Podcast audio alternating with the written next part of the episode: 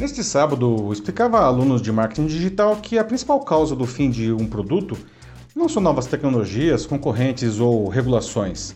O que mata uma marca é seu próprio público, quando encontra uma alternativa que percebe como mais vantajosa para si. Por isso, as salas de cinema estão passando por um momento da verdade, com o potencial de transformar um produto de massa em uma escolha de aficionados. No centro dessa ameaça estão mudanças comportamentais do público derivadas da covid dezenove e do avanço de tecnologias digitais e de telecomunicações. Por isso, apesar de os estúdios estarem com sua produção cinematográfica a pleno vapor, as salas de exibição recebem pouca gente em um nível preocupante. Serviços de streaming como Netflix e Disney Plus normalmente levam a fama por esse esvaziamento dos cinemas, mas sua concorrência é só parte da explicação. Temos que pensar no público que nunca consumiu tanto conteúdo audiovisual, mas agora prefere fazer isso de maneiras diferentes, em experiências que entendem como mais interessantes.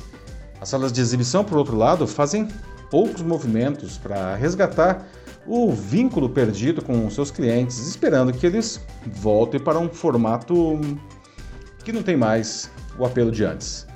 Eu sou Paulo Silvestre, consultor de mídia, cultura e transformação digital, e essa é mais uma pílula de cultura digital para começarmos bem a semana, disponível em vídeo e em podcast. Tudo é uma questão de percepção. E não adianta ficar reclamando que os clientes não entendem que a experiência de se ver um filme nos cinemas é muito melhor e tem seu valor. Você e eu podemos até concordar com isso, mas cada um percebe o que quiser sobre qualquer coisa. Não existe percepção errada.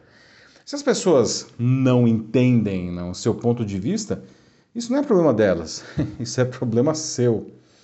Colocando isso em números, a Ancine, a Agência Nacional do Cinema, indica que foram vendidos quarenta e quatro vírgula oito milhões de ingressos no país entre janeiro e julho desse ano. No mesmo período de dois mil e dezenove, foram oitenta e oito vírgula três milhões. A renda nominal também está baixa. Nesse ano foram arrecadados oitocentos e setenta e três bilhões de reais contra um vírgula quarenta e quatro trilhão no primeiro semestre de dois mil e dezenove. Já o levantamento Hábitos Culturais três, realizado pelo Itaú Cultural e pelo Datafolha e divulgado nesta quinta, mostra que o cinema foi a atividade cultural mais castigada pelo abandono do público no pós-pandemia. A edição atual da pesquisa aponta que só vinte e seis por cento das pessoas assistiram a pelo menos um filme nos cinemas nos últimos doze meses. A anterior indicou que mais que o dobro, cinquenta e nove por cento, fizeram isso em dois mil e dezenove, portanto antes da covid dezenove. Na sexta, eu realizei uma enquete no LinkedIn para saber se as pessoas estão indo mais ou menos às salas de exibição. Até o momento, mil cento e quarenta e duas pessoas responderam, indicando que vinte e quatro por cento estão frequentando as salas regularmente, quarenta e quatro por cento estão fazendo isso menos que antes da pandemia e vinte e cinco por cento não estão indo. Os sete por cento restantes indicaram outras respostas.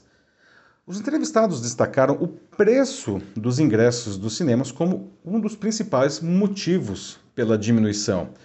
E com o valor de um ingresso para um filme dois D superando quarenta reais em São Paulo, o programa para uma família de quatro pessoas, incluindo estacionamento e pipoca, ultrapassa os duzentos reais com facilidade. De acordo com dados do I B G E, os ingressos para cinema ficaram doze vírgula quarenta e três por cento mais caros em doze meses. Em comparação, o valor de um único ingresso, do exemplo que eu acabei de dar, não dá e sobra para se assinar qualquer plataforma de streaming por um mês inteiro. A comodidade de se ver o filme na própria casa, no horário que quiser, podendo dar pausa para ir ao banheiro, não? Ah, e com um cardápio aí mais variado que o das caríssimas bombonieres dos cinemas, também foi bastante destacado nessa enquete. Não?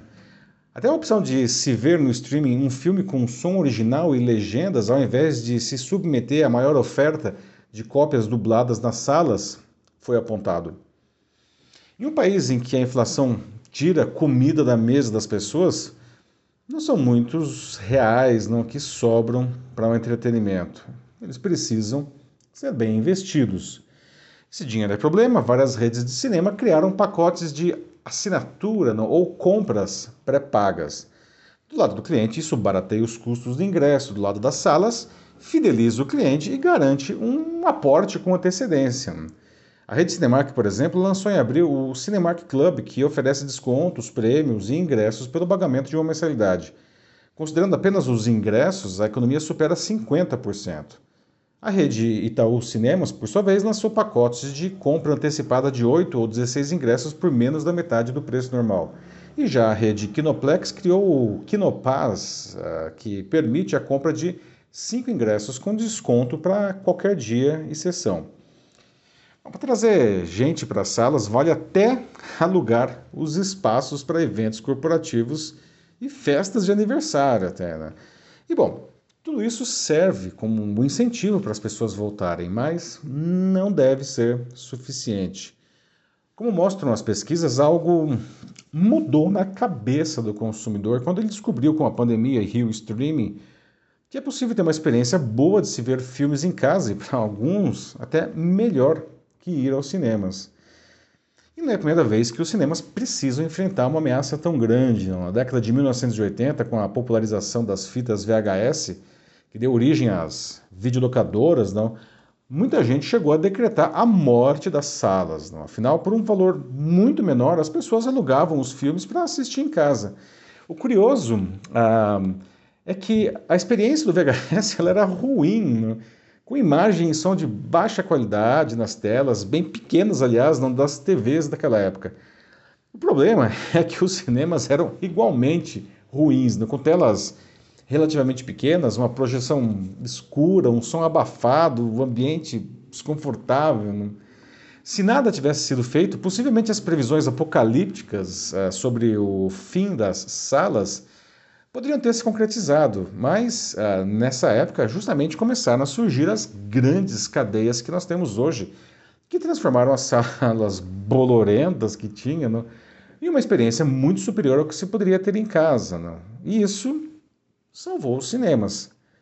Esse é o grande desafio dos exibidores hoje, não? Criar uma experiência que esteja tão à frente do streaming a um preço razoável que as pessoas queiram novamente sair de casa para ver um filme. Não? O que eles oferecem hoje claramente não está sendo mais suficiente. Isso não será feito com meias medidas ou meras adaptações do que já existe. Os cinemas precisam parar de olhar só para sua crise, para suas necessidades e passar a prestar atenção no que o consumidor realmente deseja.